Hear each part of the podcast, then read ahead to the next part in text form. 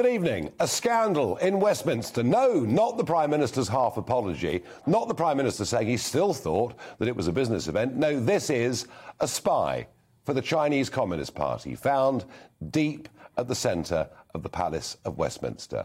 Christine Lee, who managed to inveigle herself with prime ministers, and in particular with one Labour MP called Barry Gardiner, uh, who was in fact employing her son until this morning.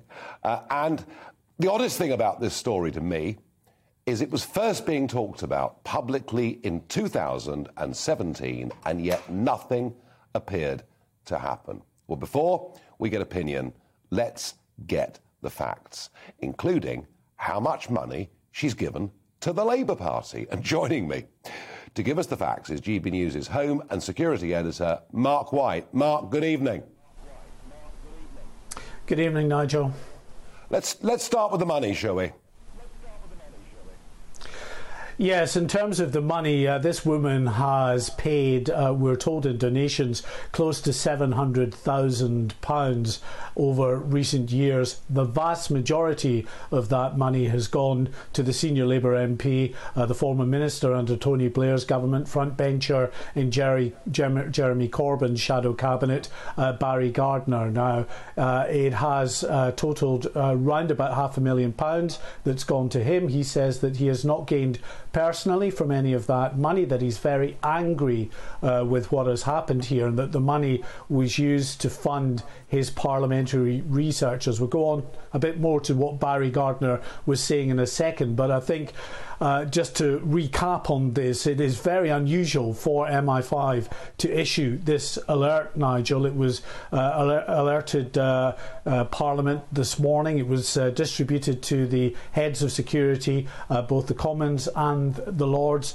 then distributed to individual MPs and peers. That's how we got to hear about it. And they accuse this woman, Christine Lee, a solicitor based in London, of being a spy spy. Now, this is not spying in the sort of traditional way of thinking about it, the James Bond style stealing of secrets, uh, but it's this grey area type of espionage that we've come to know of late. Uh, this, according to MI5, attempts to uh, gain influence and to uh, subvert, undermine the democratic process that in itself very damaging, of course, to a democracy like the UK. Now, in that alert, Nigel, MI5 says that Christine Lee has knowingly engaged in political interference activities on behalf of the United Front Work Department of the Chinese Communist Party.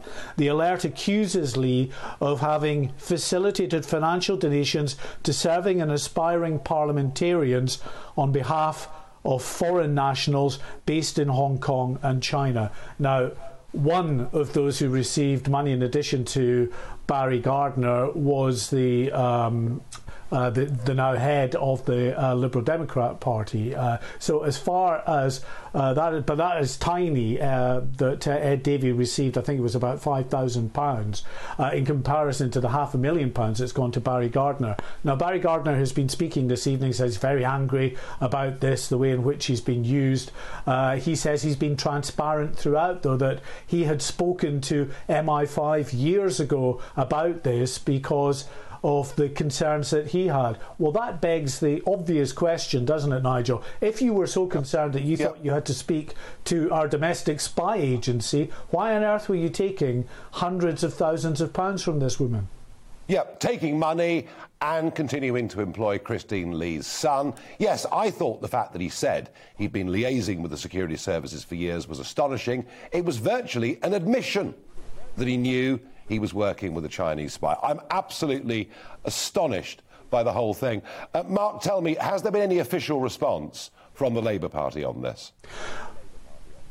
Uh, from the Labour Party, I haven't seen so far. From the Home Secretary, yes, uh, she ha- she says that she understands people uh, will be understandably very concerned about this. Uh, she is liaising uh, as she does throughout uh, with the domestic spying agency MI5 and with the Metropolitan Police. action is taken when appropriate, but there has been no action, as far as we know, that has been taken against Christine Lee, despite uh, those in Parliament being told that she had indulged in illegal activities. And you mentioned, of course, her son. Well, her son was employed right up until this morning by Barry Gardiner until he said he got a visit by the head of security for the Commons and two MI5 agents, then called him up and asked for his resignation. He also stresses that the money that was given to him by Christine Lee did not finance her son's employment as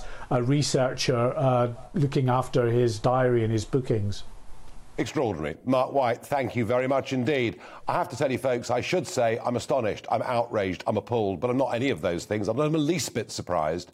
I believe we have been far too complacent when it comes to China. I believe too many of our political class actually want to cozy up to China because they think that'll guarantee their futures financially and in many other ways. Agree with me, disagree with me. My audience question tonight to you is Are we too complacent about China. Please let me know what you think. You can also, of course, send in your Barrage the Farage questions for the end of the show. Let's get some analysis on this. And I'm joined now by Dr. Alan Mendoza, founder and the executive director of the Henry Jackson Society. Alan, as I say, I, I, I mean, you deal with these issues. You're, you're, you're, you're a group dedicated to genuine human rights. Um, I'm going to guess that you're not that surprised either. No, I, am not surprised because this has been an obvious sort of route for Chinese influence for some time. I mean, we, have known for years, obviously, the Russians have been employed in this sort of tactic. Yep. We, have got that. That bit we've understood. We were always wary of, of Russian money. But actually, Chinese money, um, for some reason, there was a blind eye turn to it. The assumption, if you remember, you know, even as little as five years ago, was, oh, no, China's our partner, our friend. They wouldn't That's uh, right. do anything beastly to us. Well, of course they would. Here's a Chinese Communist Party. Well, actually, about. I mean, if you think back to 20 2010, 2011, the early days of the Cameron Osborne government, I mean, Osborne as Chancellor was saying China's our future. Well, it was a golden age. It was a new deal. It was everything happening in that sort of way. But anyone who took any look at how the Chinese operated domestically would understand immediately that their aim would be to subvert our politics in whatever way they can do uh, in order to get their, yeah. their ends and means uh, uh, through Parliament or whatever else. And that's what they've been doing. And they've been doing it for many years. All this time, we've been debating is China a friend or foe? Mm. The answer has been staring us in the face they're a foe. Tell me, as the Henry Jackson Society, what needs to happen now? Well, firstly, there needs to be a root and branch look at what, are, what is going on in Parliament in terms of other potential agents of influence. It is unlikely there is only one of them in this way. There will be numerous other uh, groupings or numerous other individuals who will, in some way, shape, or form, be connected in the same way with the Chinese authorities or with individuals who are connected yeah. to the Chinese authorities. So that has to happen. There needs to be a proper investigation. Secondly, uh, you, you, mentioned, of course, you know Barry Gardiner here. Barry Gardiner's got lots of questions to answer, yeah. and you raised some of them correspondent raised more of them. But he should really refer himself, shouldn't he, to the Standards Commissioner uh, to, to, work out exactly what's gone on here. He says the money wasn't used for uh, staffers. Well, what was it used for then? Uh, was there any influence on international trade policy in the Labour Party? All these questions need was to be Was policy debated? Was Hong Kong discussed? I mean, there's so many questions here. I agree with you. and of, those things are important because they reflect the potential penetration of Chinese agents of influence into domestic British political discussions at the very highest level around the shadow cabinet table, potentially potentially. Almost back to the old days of the Cambridge Ring and the, and, and, and, well, and, and the Russian spies. Indeed. I mean, look. I mean, you are suggesting this runs far deeper than yeah, just this case. It has to, because it's unlikely that the Chinese would have put all their eggs into one basket. And, you know, I'm quite prepared to accept that people didn't quite know what they were dealing with, but they should have had suspicions. They should have realised that uh, there was a problem here. Uh, we needed to be more careful. But Alan, finally, there was an article published in the Times in 2017, a photograph of Barry Gardiner and Christine Lee, and the headline was Questions about Chinese money. Why has nothing happened? Well, I think it's partly because people were scared of rocking the boat uh, with regard to China and trade policy and such like. Don't forget, the Chinese mm. act very brutally when uh, people are accused of various tasks. Remember the Canadians who were held hostage uh, in China because of business, you yeah. know, kind of disputes. Unfortunately, this is the vindictive and brutal regime that will seek to punish those who, who go against it. So it, there's often a tendency to, uh, to, to run away from these issues. The reality is, as we've now seen, there are national security uh, implications if you don't, and we have to do that. Appeasement doesn't work. Alan Mendoza, thank you very much indeed. So, the Office of National Statistics this morning put out some figures about the UK population. They estimate that net migration will run at 200,000 people a year for the next 10 years. That's net migration. So, a lot of people leave. A lot of British people leave and retire to the sun or whatever they do. It actually means the population change is much greater than 200,000 a year. And I'm going to say this I don't believe that's what people voted for. We didn't vote Brexit to carry on with immigration on a massive level. And certainly, people didn't give Boris Johnson an 80 seat majority for it to carry on this way. And by the way, those numbers all exclude what is happening illegally in the English Channel, which, by the way, has seen at least six boats cross today. Well, joining me to discuss this and perhaps some of the economic implications of this is Jonathan Portes, Professor of Economics at King's College London and Senior Fellow for the UK in a Changing Europe, focusing on immigration and free movement. Jonathan, on the simple politics of it, do you get my point that a Brexit vote and an 80 seat Boris Johnson majority, there was a high expectation amongst people that numbers would fall substantially, and they're not? Um, well, that's hard to say. Um, maybe among some people, but let's be clear. This was what the Conservative Manifesto promised. It promised a um, new immigration system that would level the playing field between Europeans and non-Europeans and allow skilled workers, um, people who qualify under the new system, which was part of a white paper that had been published before the election, um, would allow people to come um, when they have a job offer from an employer here at a particular skill level um, and at a particular salary above average, you know, above £25,000 a year and with particular skills. So this is precisely what people were voting for if they voted Conservative in the last election. And those of us who've been writing uh, about these issues for many years um, said so quite clearly. Um, so you might not like the fact uh, that there are um, that the falling number of people coming from Poland um, and the Baltic states and Romania has been, at least in part, offset by more people coming from India, Pakistan, and Nigeria. But that was precisely the system which the government said it was going yes, to introduce yes. before the election, said it set out in the manifesto, and that the British public. So, in that sense, um, the British public did basically they did vote for this, didn't they? Well, Jonathan, you know, I was arguing for a non-discriminatory immigration system for 15 years. I felt discriminating against the rest of the world in favour of the European Union was all wrong. Um, but I also argued, and I think Boris Johnson also argued, that once we have control of our own immigration policy, that numbers can reduce.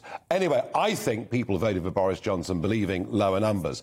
Now, I presume you're going to tell me that economically, we're actually going to need these people. Um, well, um, it's not a question of need. We don't have to have uh, immigration at this level. We could have lower immigration and be somewhat poorer, and indeed higher immigration and be somewhat richer. That's a choice. But it is true that this new that the new system, which does reorientate the system slightly more towards more skilled and higher paid people, um, when in, they have a job offer for employers, um, that's on the whole, it's a relatively liberal system. Um, l- you know, less restriction is towards people coming from outside Europe, and that is likely to have some economic benefits. And we're already seeing it. So, what are the two big sectors where we've seen visa applications, particularly from people coming from India, Nigeria, the Philippines, go up? The two big sectors are the healthcare sector, where of yep. course we have massive staff shortages. It's not like they're displacing British people. We just don't have enough people working in the NHS and social care, and the IT sector. So there's big demand um, from uh, from the IT sector, and lots of people coming in here for fill that. And I think it's very hard to argue that's not a good thing from an economic perspective. That isn't on balance going to be good for the British economy, good for tax revenue, well, good for funding public services. I mean, what we've seen with immigration over the years is it's good for GDP. More people means the GDP goes up. Doesn't always mean that GDP per capita goes up. But, Jonathan, thank you for joining us and giving us your thoughts on that. In a moment, coming up, the NHS waiting list, for the first time ever, hits 6 million, and it's still rising fast. Also, Andrew, Prince Andrew, loses his royal titles. We'll discuss what that means too.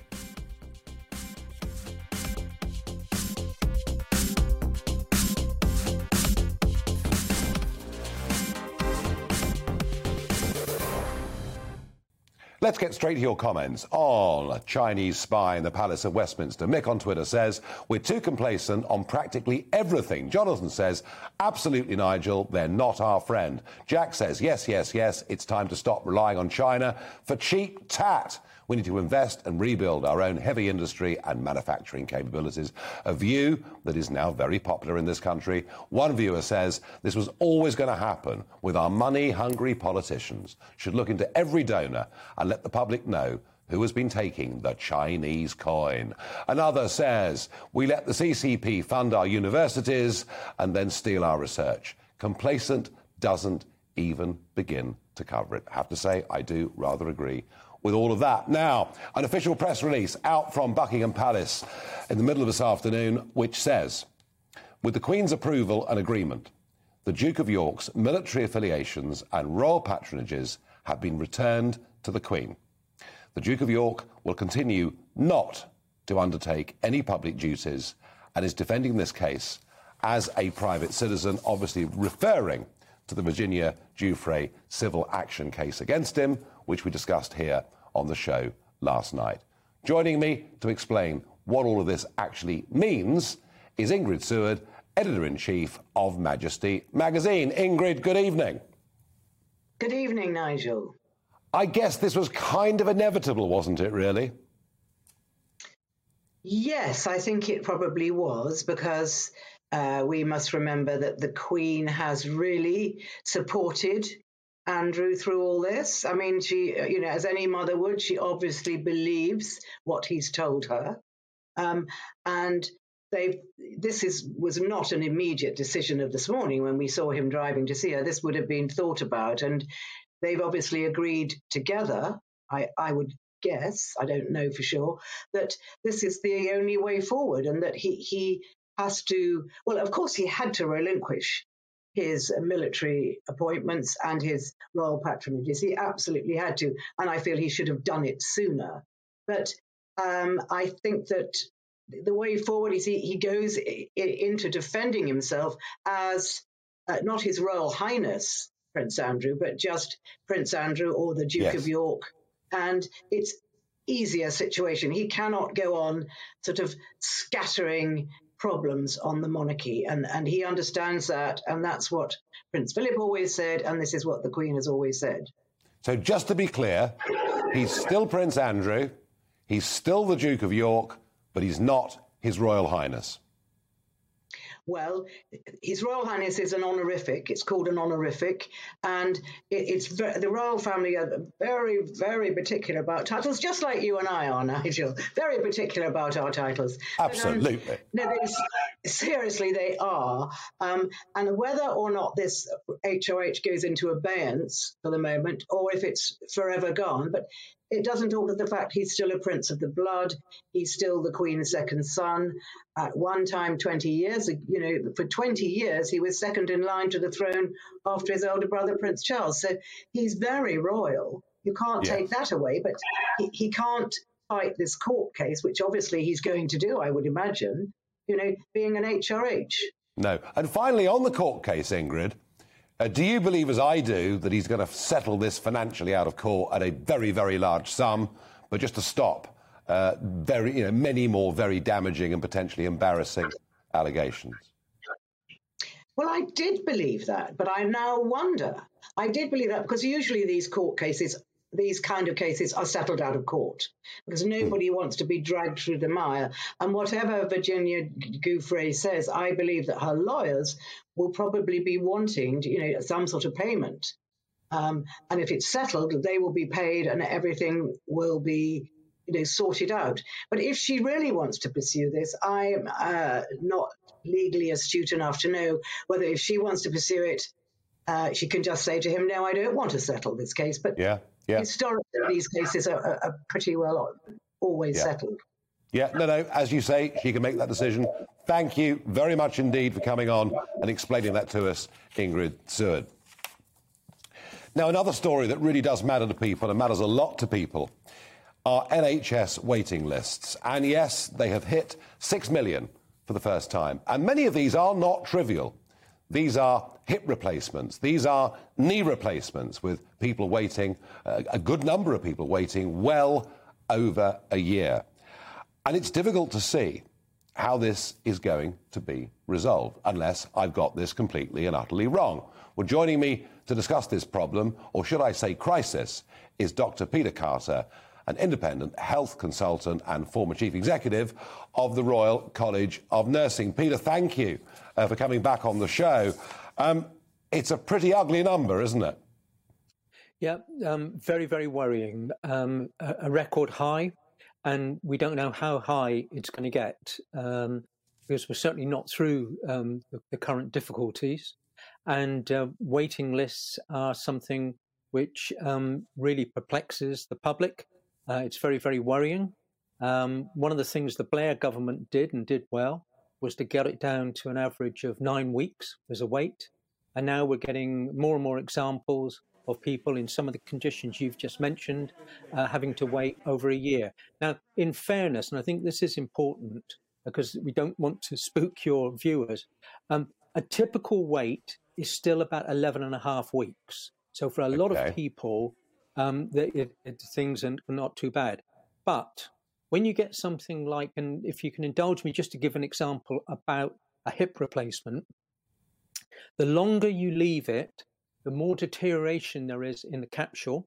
Uh, you get referred pain in the knee, and the surgery becomes more complex, and the rehabilitation is longer. Coupled with that, people will be off work, people will be in pain, uh, they get mm. depressed, agitated, uh, and it's a downward spiral. So anybody waiting for a hip or a knee and having to wait over a year, and I heard this morning of someone that is anticipated will take two years. Um, this is very, very worrying indeed. Yeah, and, and, and those that can afford it are, of course, going private to, to avoid that. But the other problem, Peter, I want to raise is it isn't just a six million waiting list for procedures. If we look at casualty, A&E, uh, we see that over 25% of people are waiting over four hours to get seen. But perhaps more shockingly is the pressure, clearly, that the ambulance service is under. Uh, because it says that for emergencies, such as strokes and heart attacks, the average waiting time now for an ambulance is 53 minutes, not the 18 minutes that's recommended. So this problem goes right across every aspect of healthcare, doesn't it? Oh, look, absolutely. I mean, you, we've got a healthcare system that is buckling under the strain. I mean, it really is very, very difficult. And, um, you know, that we've seen examples of elderly people who've fallen in their garden having to wait eight or nine hours with yeah. uh, people putting blankets over them and uh, umbrellas up uh, to keep the rain off. Uh, and and th- this is the sad state of affairs that we've got, and people in A and E departments stacking up um, for hours. Uh, and it's not uncommon uh, to find in an A and E department. Whilst many people will be through very very quickly, there will be some people waiting eight, nine, ten, maybe twelve hours. And we're also seeing a re-emergence in some places, not everywhere, of people now having to be kept in chairs or on trolleys in corridors which is grossly unsatisfactory. Peter Carter, it certainly is. Thank you for joining us. And a couple of quick thoughts from me on this growing health crisis. The first, of course, is when the population of your country rises by 8 million in 20 years, it's perhaps not surprising your public services simply can't cope. Second thought on this, very interesting. Looking at the numbers, it seems that Yorkshire and the North East in terms of waiting times, in terms of ambulances, in terms of all healthcare. It seems that in Yorkshire and the North East, the situation is very much worse than the national average, which says to me, levelling up for those red wall seats is not happening in healthcare in any way at all. Now, this morning, very exciting. The launch of a new political party. That wonderful Remainer woman, Gina Miller, of course, who fought court cases and was very prominent in our media for some years. Yes, Gina Miller launched her new party this morning. Now, I have to say, it perhaps was not a wholly unqualified success. The QE2 Centre in London had been booked. It was beautifully decked, beautifully set up. Uh, it's the true and fair party. That's the party that she's launched. Uh, but unfortunately, only 13 people turned up to the launch. And it seems that the key parts, the really key parts of her manifesto, and there she is unveiling her manifesto, but the really key parts of it, namely to end paid lobbying by MPs and to introduce a new ministerial code enshrining the Nolan principles, well, the trouble is, Gina, that those things are already in law. So I'm not so sure the True and Fair Party is going to go much further uh, than the launch today, given the overcrowded centre in British politics that we have at the moment. Um, and that certainly is right. Now, a little bit of good news, uh, which we need, I think, and that is the tech sector. And this really is important. This is where growth is coming in the 21st century. It's where America uh, has taken uh, the most extraordinary advance over the rest of the world. Well, the good news is that London last year kept up a blistering pace of technology financing, leading against all other European cities with nearly 19 billion pounds of fresh investment coming as new funding in tech. Double the levels of 2020 with firms across the entire UK raising in total about 30 billion. That is according to a report from Capital's promotional company, London and Partners, and data provider Dealroom. So it really is very good news. We are now globally ranked fourth for these kind of investments. Yes, we're still trading behind San Francisco, New York, and Boston. But I think it's really, really exciting that so much money is going into our tech sector. Some of it from UK investors, some of it coming from America. Um, and it's really good news. And it just says to all of those people who said, with Brexit, oh, investment will all cease. They got it completely and utterly wrong. Wrong, wrong, wrong. All of which, I suppose, leads me in to our Talking Pints guest really rather well. Because our Talking Pints guest is somebody who invests in businesses, somebody who I think has done rather well investing in businesses. He was for many years a star on Dragon's Den, well known for much that he's done in the retail sector, the charity sector. Lots to discuss in a moment on Talking Pints with Theo Paphitis.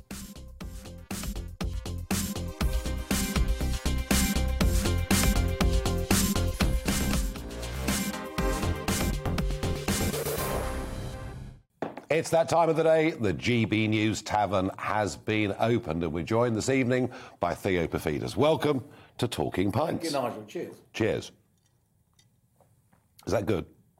It's lovely, thank you. I see you're on the hard stuff. Yeah, just having a little bit of a rest, you know, a little bit of a rest. Now, Theo, I know difficult subject, but COVID's been pretty blooming awful for you all round, hasn't it? I'm a shopkeeper. It's been terrible shopkeepers. We've been officially shut down for much of, of last year. And then, obviously, just before Christmas, we got unofficially shut down, stealth like, Yes. when they put the frighteners on absolutely everybody. Yeah. And now you've got to work from home, and you can only go to work if you're going to party. That was a business meeting. Do you not believe the Prime Minister when he said that it was a business meeting? Well, he believes it, and no, I don't think he even believes it. in nor do I. in, in, in, in fairness, but Ryman and the Stationers have got a new range in for next year. Yep. we're selling wine and cheese because there's obviously going to be a big That's what demand. offices need. Big demand for offices. It's, I mean, I'm guessing a lot of retail businesses have just gone to the wall. Well, many have, and our balance sheets have been shot blatantly, but many have had to really look at their model. Problem is with retail at the moment, you've got two parts of retail. You've got the physical and you've got the online. The physical pays all the tax, and the online makes all the profit and sends it to the States. So, or somewhere else. Yep. And the government still can't seem to grasp that business rates nettle that is damaging physical retail. And at some stage, and it might just be too late, someone's going to wake up and say, oh yeah, we've got this big piece of cake that's growing on this side, and we've got this piece of cake that's getting smaller on this side, and we're taxing the small piece of cake that's yeah. getting smaller, and then we're realizing we need more money, so we tax them even more, and the piece of the cake that's getting bigger, we just leave alone. We don't bother with that. It's just ridiculous. We need to modernize our taxation. And methods. corporation tax going up is another problem, isn't it? Well, listen, I don't mind corp. Listen, the, the, corporation tax is an interesting one. I've been asked this question many times before. I don't mind paying tax on profits. What I do mind is paying tax on property where you don't make profits or you don't know if you're going to make a profit. It's just an unfair tax. It's from the 1500s, and we're in a modern society, modern age. If we can't, we've changed the way we live. The way you live your life in the last 10 years, never mind 20 years, has totally changed. Yeah. Our taxation, the way we tax, has to change. And what we need is an adult government. At the moment, we've got the kids running riot in Downing Street. We need adults in charge. Now, you've been involved with many, many famous names, high street names, the Robert Dyases, and all sorts. Ryman the Stationers, Boux Avenue, yeah. Go on, keep going, go on. No, no, no. I mean, there's, it's a long, long yeah. list. But you're known for being a bit of a guru when it comes to the retail sector and when it comes to the high street. And I love the high street because you meet people. There's a social element to it. There's a well, the real world. You mean? Yeah, yeah. I like, I like the real world yeah, as well. Yeah, absolutely. And it's been under it's been under terrible pressure even pre the pandemic, with as, you, as we've discussed already, the move to online. Can the high street survive? Of course, it can survive, and it will survive. I mean, the point is, we just need to make sure we understand what we want out of life and we deal with it accordingly. to put legislation in that's correct. People want to go out. And then we've got many of us, look, we've got loads of stores that are doing well. And then we've got quite a few stores, especially in London, for instance, and metropolitan areas where it's like a ghost town. Mm. You know, my chief executive was in the lift coming up in Covent Garden. Covent Garden Tube Station, I don't know if you know it, it's quite deep. There's a big lift that goes up. Normally it's packed, chick to gel, you're standing yeah. in there. Yeah. He was the only person in the morning in that lift. So is this work from home? You know, and I mean, this building we're in has got is full of corporate companies, but there's nobody here. Is work from home going to be a permanent thing? Is it a temporary thing? Is there a change of culture as a result of the pandemic? Well, that that is definitely uh, an issue. It could there could be. I think there's going to be sort of hybrid. I think people will look to work sometime from home. And you know, in some ways, I can live that. But there's certain industries, there's certain jobs that you, especially when you're training and you're, you're learning the job, you want to be amongst others. You want to hear what they're saying. Yeah. You know what the and for young people, people, to learn to learn from older people. And, and, yeah, I agree. And you've got to look at the, the, the serious issue of mental state. And, you know, if you're stuck, a lot of youngsters are in bedsits, sharing a flat, sharing a house, and their only space is their bedroom. Our guys and girls don't really want to work in their bedroom. Yeah. They, they, they, want to get out. Yeah. yeah. But we've got to be realistic.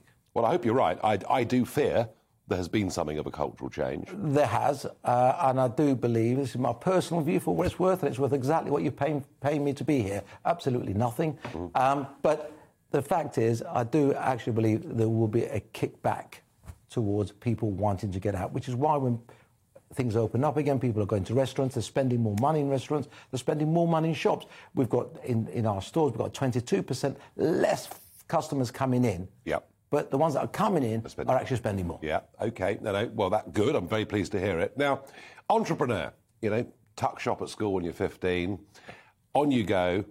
Uh, and you really build a big name for yourself on Dragon's Den. You're one of, the, I mean, you're there for episode after episode. Uh, I'm going to show you a quick clip. This oh, is dear. Theo Paphitis on Dragon's Den. Let's have a look. I'll have a drink. Making such claims, you'll always get the same reaction from one particular dragon. Ernie, Ernie, Ernie, is it Theo proof? Yes. So that's been tested to take 750 kilograms. So it should just uh, spring back? Yeah. I'd move out of the way, mate. So at the moment it does that? Yeah. If I went... Not bad. Theo-proof, tick. But there are plenty more dragon hurdles to clear before investment is secured.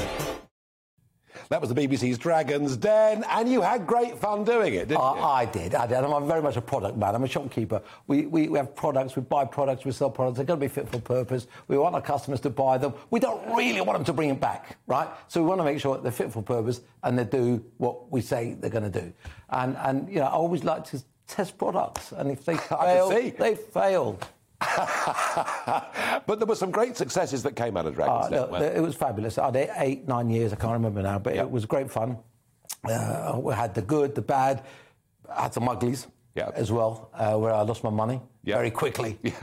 um, so there you go. Anyone says that don't lose money investing is not telling you the truth. Or Yeah, never, no, of course. never invested. Of But, course. You know, it's the risk. We're not gamblers. It's a risk reward ratio. You, you, you have to assess.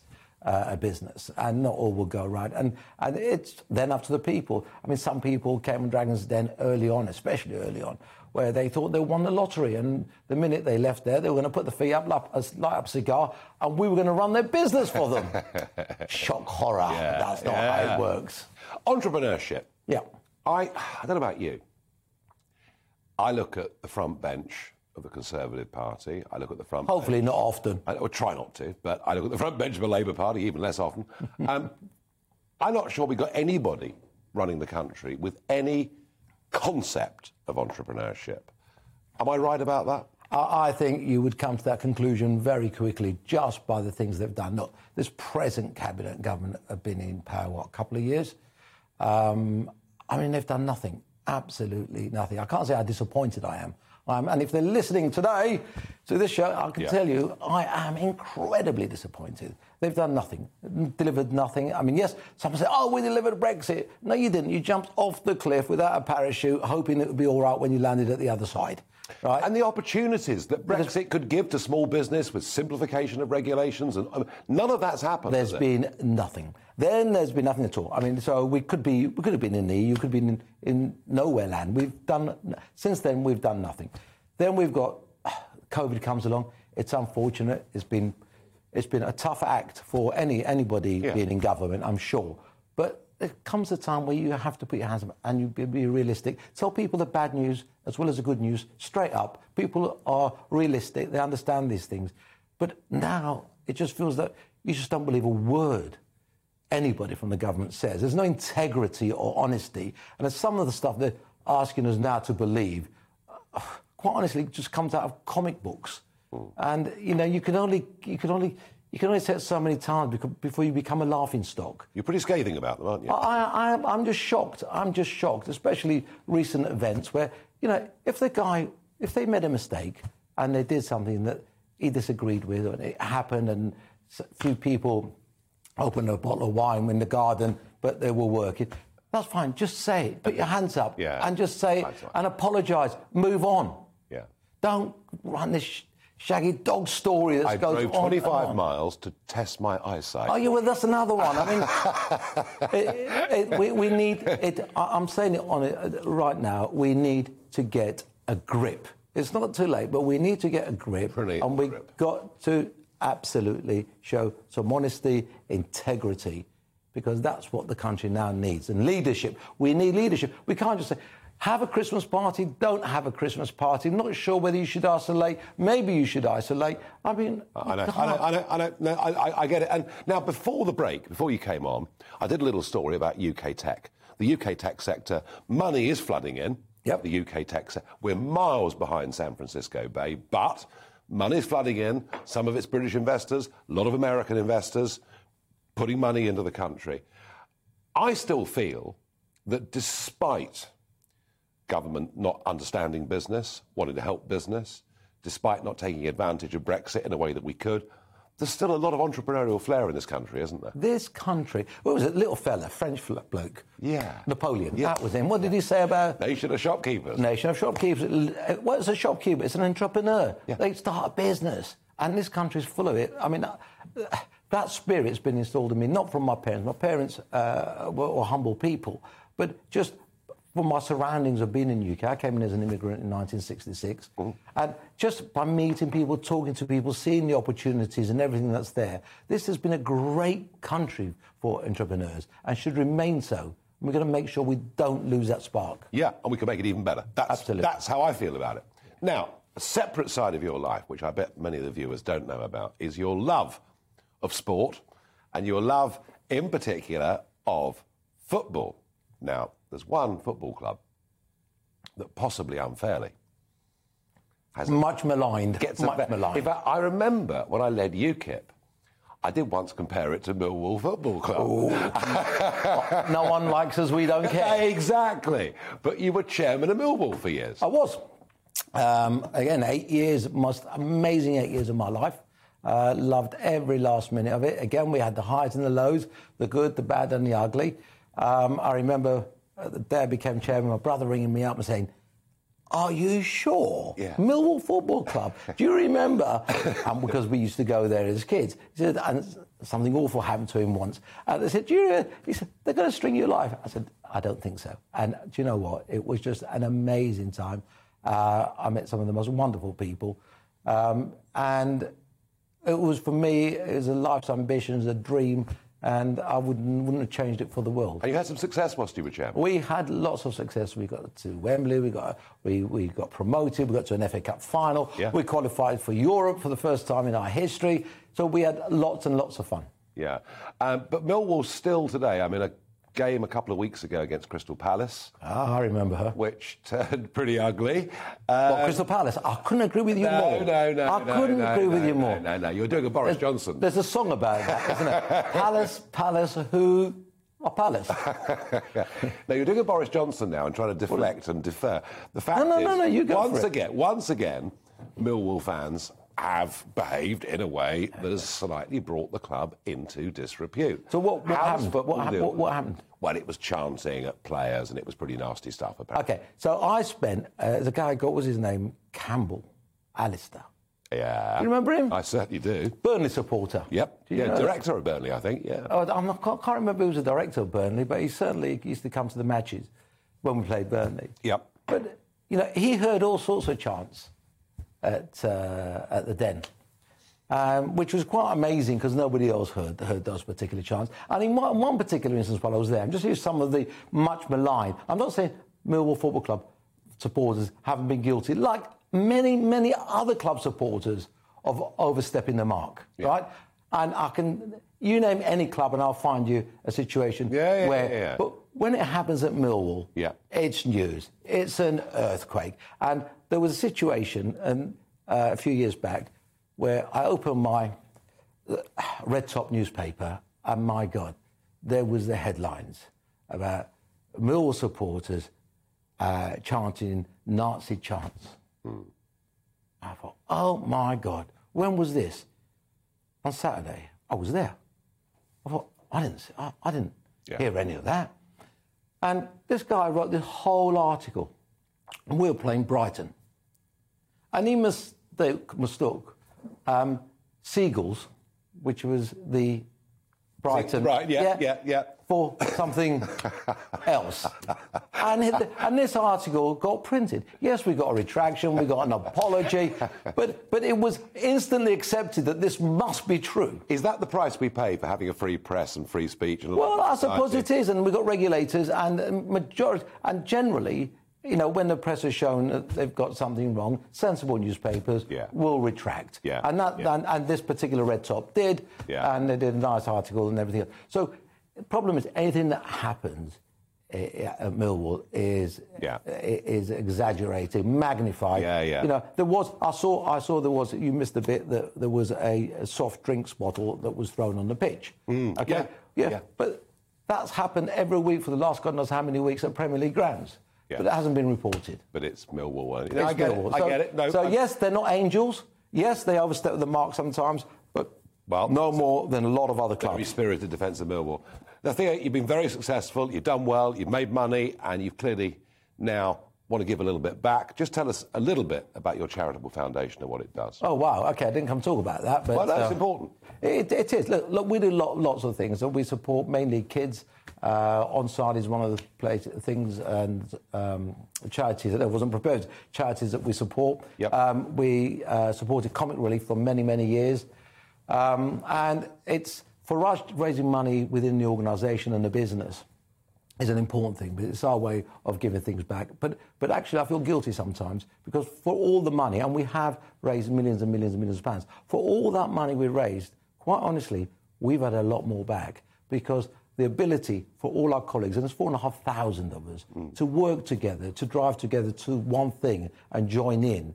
And the benefits of the, that gives back what? to us all. And team building. And team building. It's far in excess to, of anything that we actually give to other people.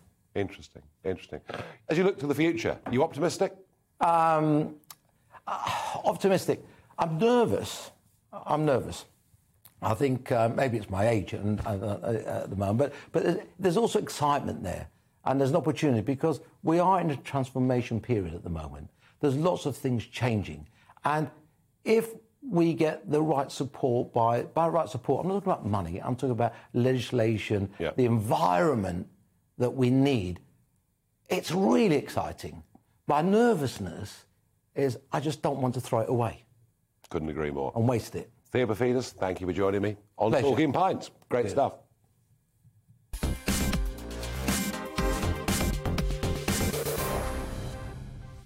We are approaching the end of the show. It is that time for Barrage the Farage. You send your questions in. I don't get to see them beforehand, so I've kept Theo here because he's a quick thinker. He might save me. Ian and Lucy ask Have you ever been to a party? well, I've been to lots of parties that was so bad you thought it was a work meeting instead. Look, I think, you know, as we said earlier, the whole thing just a nonsense, not believable, ridiculous. We'll see what Sue Gray reports over the course of the next couple of weeks. Susie asks, Sunak Truss or other for the next PM? Any thoughts? Ooh, I think there's a couple of others as well. Jeremy Hunt, have we forgotten about him? Well, solid. Remainer. Safe. But is that now history? Well, oh, that's history. Forget okay. that. We've yep. moved on from that. Yep, yep. But more experience. Interesting one. There we are. Hannah asks, do you have any plans to write any more books? Do you know, I keep thinking about writing a book um, about Brexit uh, about 2019, all the remarkable things that happened. I just haven't got round to it yet, but at some point I will. Mick asks Boris is finished. Prince Andrew is down and out. The question is, who will be the third? That is such a depressing, miserable question. I'm just not even going to answer it. I think you're safe. This show's doing really well. I think you're safe for a bit longer. This show's okay. We're going to survive. That's great news. You see, I always thought there was an optimist deep there in Theo. Thanks ever so much, everybody. I'm going to be back with you on Monday evening at 7. Please have a great weekend. In a moment, Mark Steyn. First, though, let's see what the weather is going to throw at us.